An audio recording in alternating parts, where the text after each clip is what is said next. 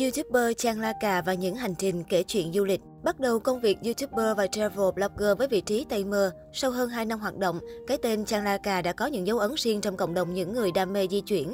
Trang La Cà tên thật là Hoàng Minh Tuấn, sinh năm 1991. Trước khi trở thành travel blogger như hiện tại, anh từng là partner manager, quản lý đối tác và event manager, quản lý sự kiện của Meetup Network, mạng lưới đa kênh của YouTube tại Việt Nam.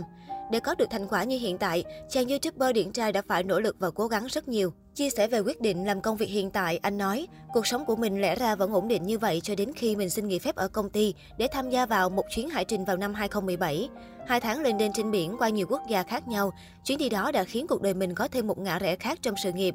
Trong những ngày rong ruổi đó, chàng YouTuber trẻ tuổi nhận ra rằng tâm hồn mình giờ đây đã thuộc về những ngọn sóng, những cung đường bạc gió, những dòng sông ngọn núi cây cỏ, chứ không còn là chiếc bàn làm việc với những tờ giấy chi chít deadline và KPI xanh đỏ nữa.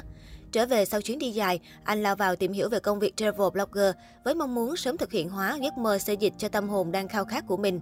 Mọi thông tin cần thiết về nghề như cách quay phim, dựng phim hay chỉnh màu được anh thu thập và chuẩn bị kỹ càng.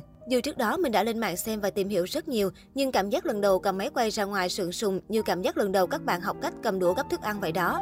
Blogger ở Việt Nam vẫn còn mới mẻ với nhiều người, thế nên việc cầm một chiếc máy quay vừa đi vừa nói giữa những lời bàn tán và ánh mắt tò mò của mọi người xung quanh là một thử thách với bản thân. Minh Tuấn nói, Quay vlog xong, khó khăn tiếp theo đến với Tuấn đó là việc cắt, sửa và dựng video. Với một người không chuyên như Tuấn, quá trình này khiến chàng trai trẻ phải vất vả và thức trắng nhiều đêm trong thời gian đầu bắt đầu công việc mới. Khó khăn như vậy, nhưng Tuấn chưa bao giờ có ý định từ bỏ đam mê, dù cũng có lúc sự nản chí luôn thường trực.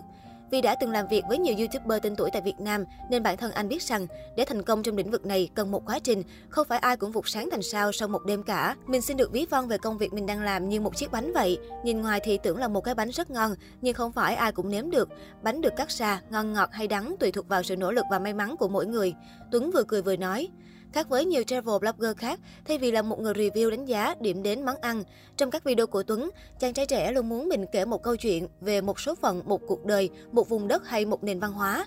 Vì vậy, thay vì định vị mình là một reviewer, Tuấn luôn mong muốn mọi người nhìn nhận mình là một travel storyteller, người kể chuyện du lịch, content creator, một nhà sáng tạo nội dung số. Những video của Tuấn thường là những thước phim đầy mộc mạc và gần gũi, cùng với chất giọng truyền cảm của mình, những câu chuyện, bài hát được chàng trai trẻ truyền tải một cách hết sức bình dị và trong sáng.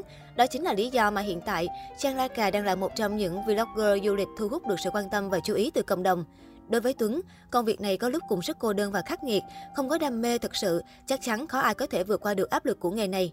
Hiện tại do dịch bệnh Covid-19 diễn biến phức tạp nên những kế hoạch và dự định chưa thể thực hiện được.